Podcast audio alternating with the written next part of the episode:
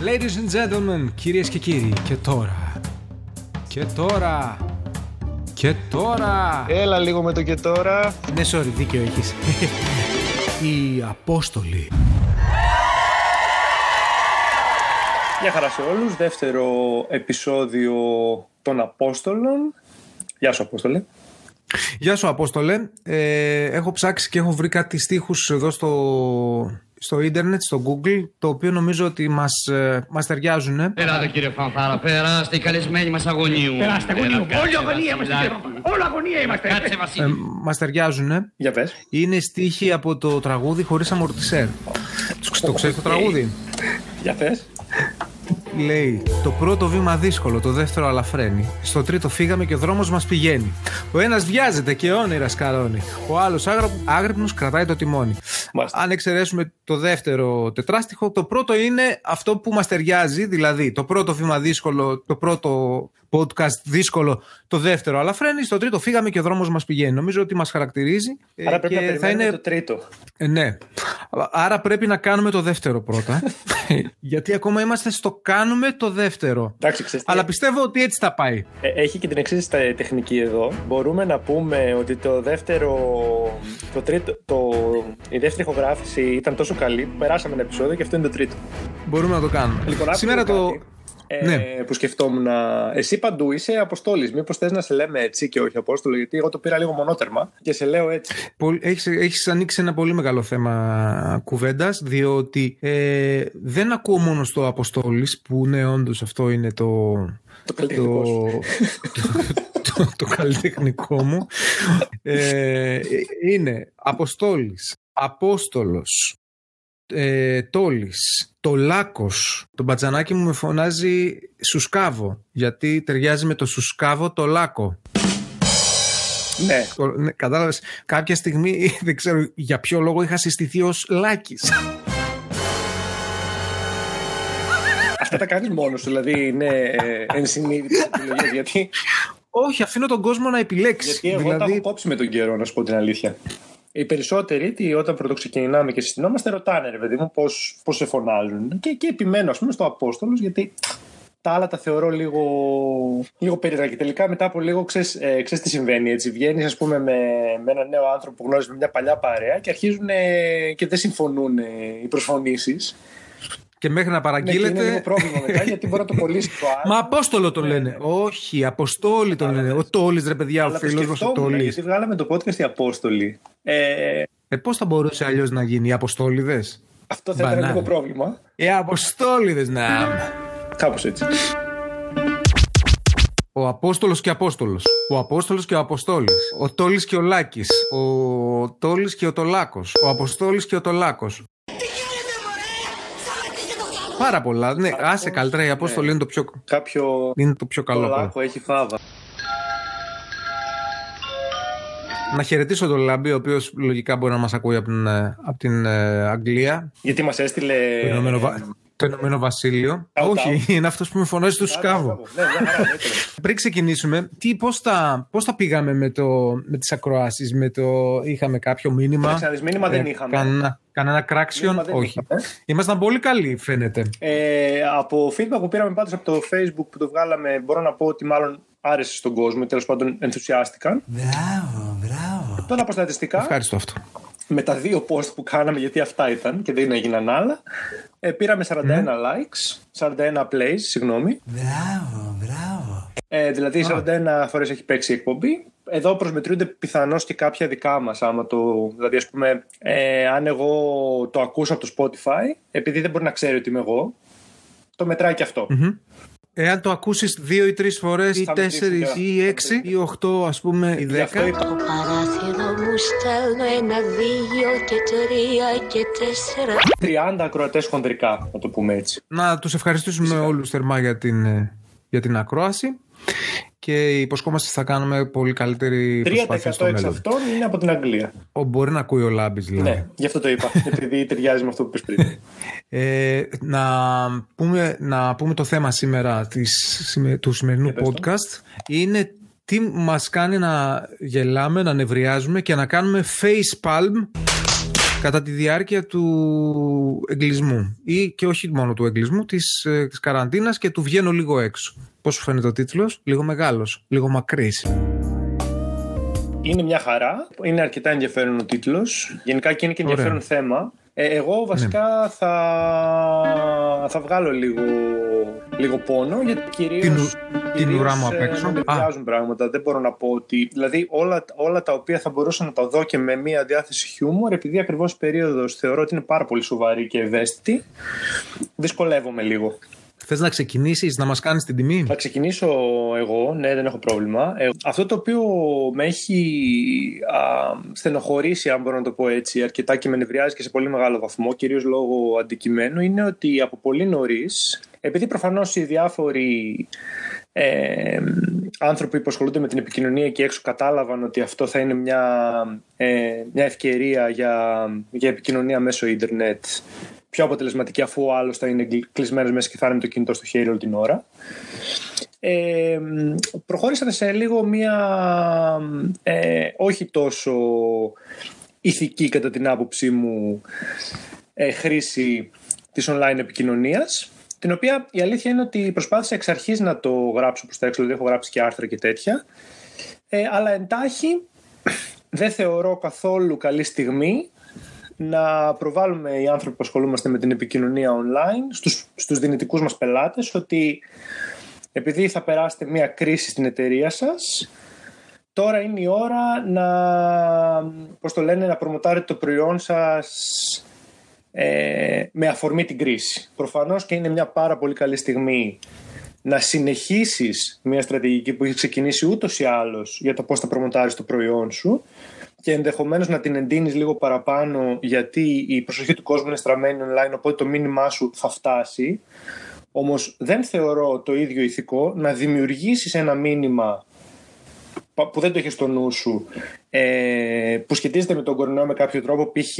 α, είμαστε μαζί σας στο, στην, ε, στη διάρκεια της κρίσης, ενώ, είσαι, ενώ πουλάς ανταλλακτικά αυτοκινήτων. Και να έρθει το κατάστημα αυτοκινήτων με ανταλλακτικά αυτοκινήτων σε, σε ένα agency, δεν θα του πει έλα να βγάλουμε διαφήμιση μένουμε σπίτι και αγοράζουμε τα ανταλλακτικά αυτοκίνητα για να τα έχουμε για μετά την κρίση. Θα του πει δηλαδή ούτως ή άλλως ότι δεν είναι κατάλληλη στιγμή. Όμως η εντύπωση που δίνεται εκεί έξω με άρθρα που δίνουν tips για το πώς να, ε, πώς να διατηρήσεις ας πούμε, τη διαφήμιση της εταιρείας σου υψηλή κλπ. Δεν το οριοθετούν αυτό το πράγμα. Δηλαδή βγαίνει οριζόντια και σου λέει ότι τσιμπήσαμε, τσιμπήσαμε. Ανταυτού δείξες στου ήδη υπάρχοντες πελάτες σου, δηλαδή κάνει ένα newsletter, κάνει ένα, μια διαφήμιση με target group αυτούς, ότι παρά την κρίση, εγώ κάνω ό,τι μπορώ για να συνεχίσω να μπορώ να σου φέρνω τα προϊόντα μου από απόσταση, δηλαδή χωρίς να χρειάζεται να έρθεις σε κάποιο φυσικό κατάστημα και επενδύω αυτόν τον καιρό κατά κύριο λόγο στην ασφάλεια, δηλαδή να μπορείς να τα πάρεις με ασφαλή τρόπο όσο πιο ασφαλή γίνεται και στο, πώς το λένε, στην διαθεσιμότητα. Δηλαδή, αν είναι κάτι που πραγματικά το χρειάζεσαι, θα φροντίσω για όσο μου το επιτρέπουν οι συνθήκες οι παγκόσμιες να μπορώ να έχω stock για να μπορώ να σε εξυπηρετώ. Νούμερο 2, μήνυμα που μπορεί να βγάλει κάποιο brand, είναι ότι προσέχω τον κόσμο μου. Δηλαδή, να δείξει, να δείξει εκεί έξω με περιεχόμενο ότι για τους ανθρώπους μου, για την ομάδα μου, έχω κάνει το καλύτερο δυνατό για να τους εξασφαλίσω, για να είναι safe, για να είναι καλά, γιατί όταν όλο αυτό τελειώσει θα πρέπει όλοι μαζί να κάνουμε το καλύτερο δυνατό για να πάμε πάλι μπροστά, έτσι, γιατί κραδασμό θα έχουμε όλοι, δεν υπάρχει περίπτωση. Και το τρίτο tip είναι όχι περιεχόμενο που δεν αφορά την εταιρεία σου. Δηλαδή, το να μου πει μια εταιρεία, ε, μια επιχείρηση η οποία πουλάει ε, είδη ένδυσης, υπόδησης κλπ θα, για την περίοδο του κορονοϊού είμαι δίπλα σου βγάζοντας άρθρα για το τι μπορείς να κάνεις όσο είσαι έγκλειστος, είναι major επικοινωνιακό λάθος. Στην ουσία, τι βλέπει ο καταναλωτής, τι θα δει εν τέλει όταν το κάνουν πολύ αυτό, θα δει τυχοδιώκτες τύπους, οι οποίοι προσπαθούν να μπουν μέσα στο κινητό του και στο κεφάλι του για να εντυπώσουν τον brand του. Άρα λοιπόν κάποια άρθρα που διάβασα εκεί έξω ε, που λέει κάντε την ευκαιρία κρίση, το οποίο, κάντε την κρίση ευκαιρία, το οποίο το θεωρώ εξαιρετικά ανήθικο μήνυμα. Δεν μπορείς, κανένας, κανένας μας δεν έχει νόημα να πει ότι θα κάνω την υγειονομική κρίση που κάποιοι χάνουν ανθρώπους από αυτό το πράγμα ευκαιρία για τη δουλειά μου. Δηλαδή δεν είναι σωστά, δεν τοποθετείται σωστά επικοινωνιακά αν το πει κάποιος έτσι. Ε, πρέπει να σου πω ότι έχω λάβει δεκάδες τέτοιου τύπου newsletters και διάβασα τα πρώτα δύο-τρία. Δηλαδή σε βάθος είδα ίσως μόνο περισσότερο αυτά που με ενδιαφέραν ή ε, αυτά με τα οποία ασχολούμαι περισσότερο, έχω περισσότερες επαγγελματικές ε, επαφές και τα υπόλοιπα δεν τα διάβασα. Δεν, ε, θα σου πω την αμαρτία μου, δεν ξέρω για ποιο λόγο μου τα στέλνουν. Αυτό που με ενδιαφέρει αυτή τη στιγμή είναι να κρατήσω τα, τα προσχήματα σε ό,τι αφορά τις, ε, τις οδηγίες που μας έχουν δοθεί και όλα τα υπόλοιπα περνάνε σε δεύτερη μοίρα μέχρι τα πράγματα να δείξουν καλύτερα. Τότε θα ασχοληθώ με με το χαμένο έδαφος που έχει γίνει στη, στη δουλειά μου. Αν και, αν και να σου πω και αυτό, η δική μου δουλειά έχει αυξηθεί πάρα πολύ. Έχει αυξηθεί πολύ μάλλον, όχι πάρα πολύ, μην λέω ψέματα.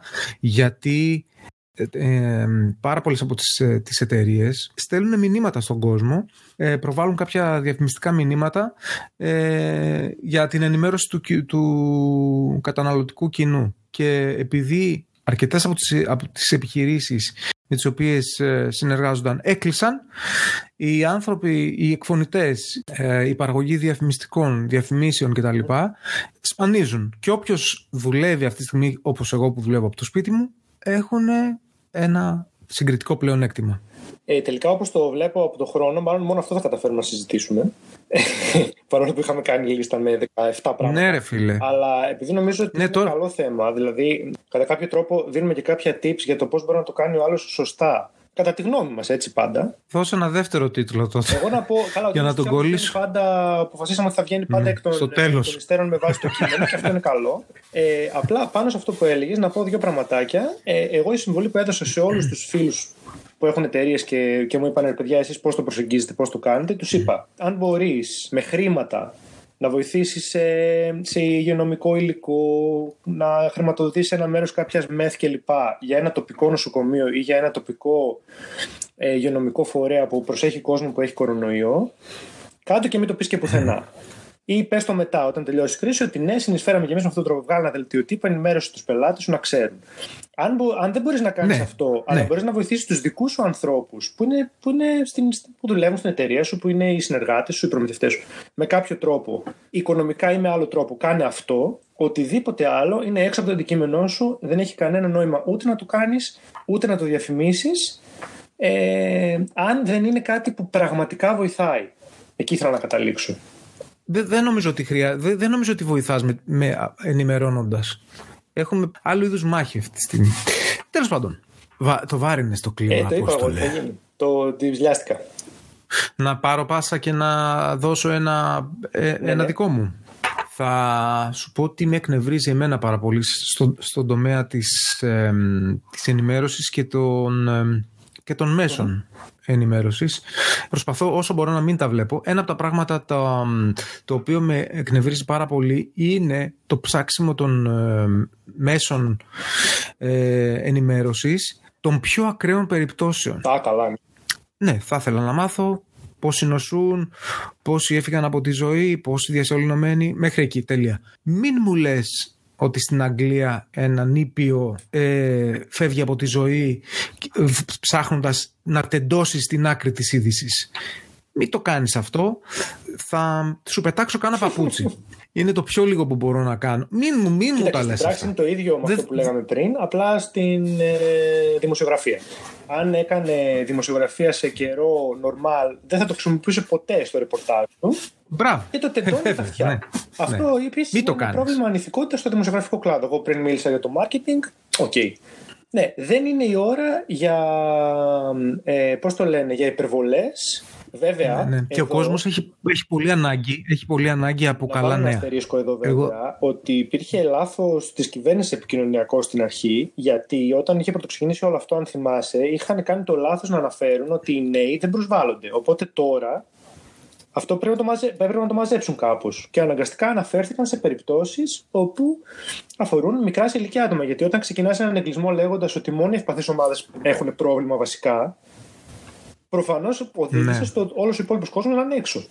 Νομίζω ότι μαθαίν, μαθαίνουμε όλοι ναι, ναι, ναι. σιγά σιγά. Δηλαδή είναι μια, καινούρια, είναι μια καινούρια εμπειρία για όλους. Για- Εδώ είναι μια καινούρια εμπειρία για τους ε, επιστήμονες, για το ιατρικό προσωπικό. Για, δηλαδή ο- όποια πληροφορία θεωρηθεί χρήσιμη την, ε, τη βγάζουν προς τα έξω. Τώρα μεταγενέστερα μπορεί να θεωρηθεί ότι έγινε κάποιο λάθος ή λάθος εκτίμηση. Λάθη γίνονται σε επικοινωνιακό επίπεδο, αλλά όταν έχεις να κάνεις με κάτι καινούριο, τόσο, και, τόσο καινούριο και τόσο άγνωστο, ε, εντάξει, οκ. Λοιπόν, αυτό θεωρώ ότι είναι ένα βαρύ επεισόδιο των Αποστόλων. Ελπίζουμε ότι δεν θα υπάρχουν πολλά τέτοια. να βάλουμε εδώ ένα Ναι, ντεραντανταμ. βάλε ένα- Νομίζω το ότι σιγά κλείνουμε σιγά δηλαδή; θα πρέπει Δεν θα να πούμε. το κλείσουμε, αλλά νομίζω ότι πριν το κάνουμε αυτό μπορούμε Όχι. να πούμε από ένα tip του πώς περνάμε δημιουργικά και ευχάριστα την ώρα μας τώρα στον εγκλισμό. Για να Ναι. φύγουμε να κλείσουμε έτσι με μια διάθεση καλή. Πολύ ωραία.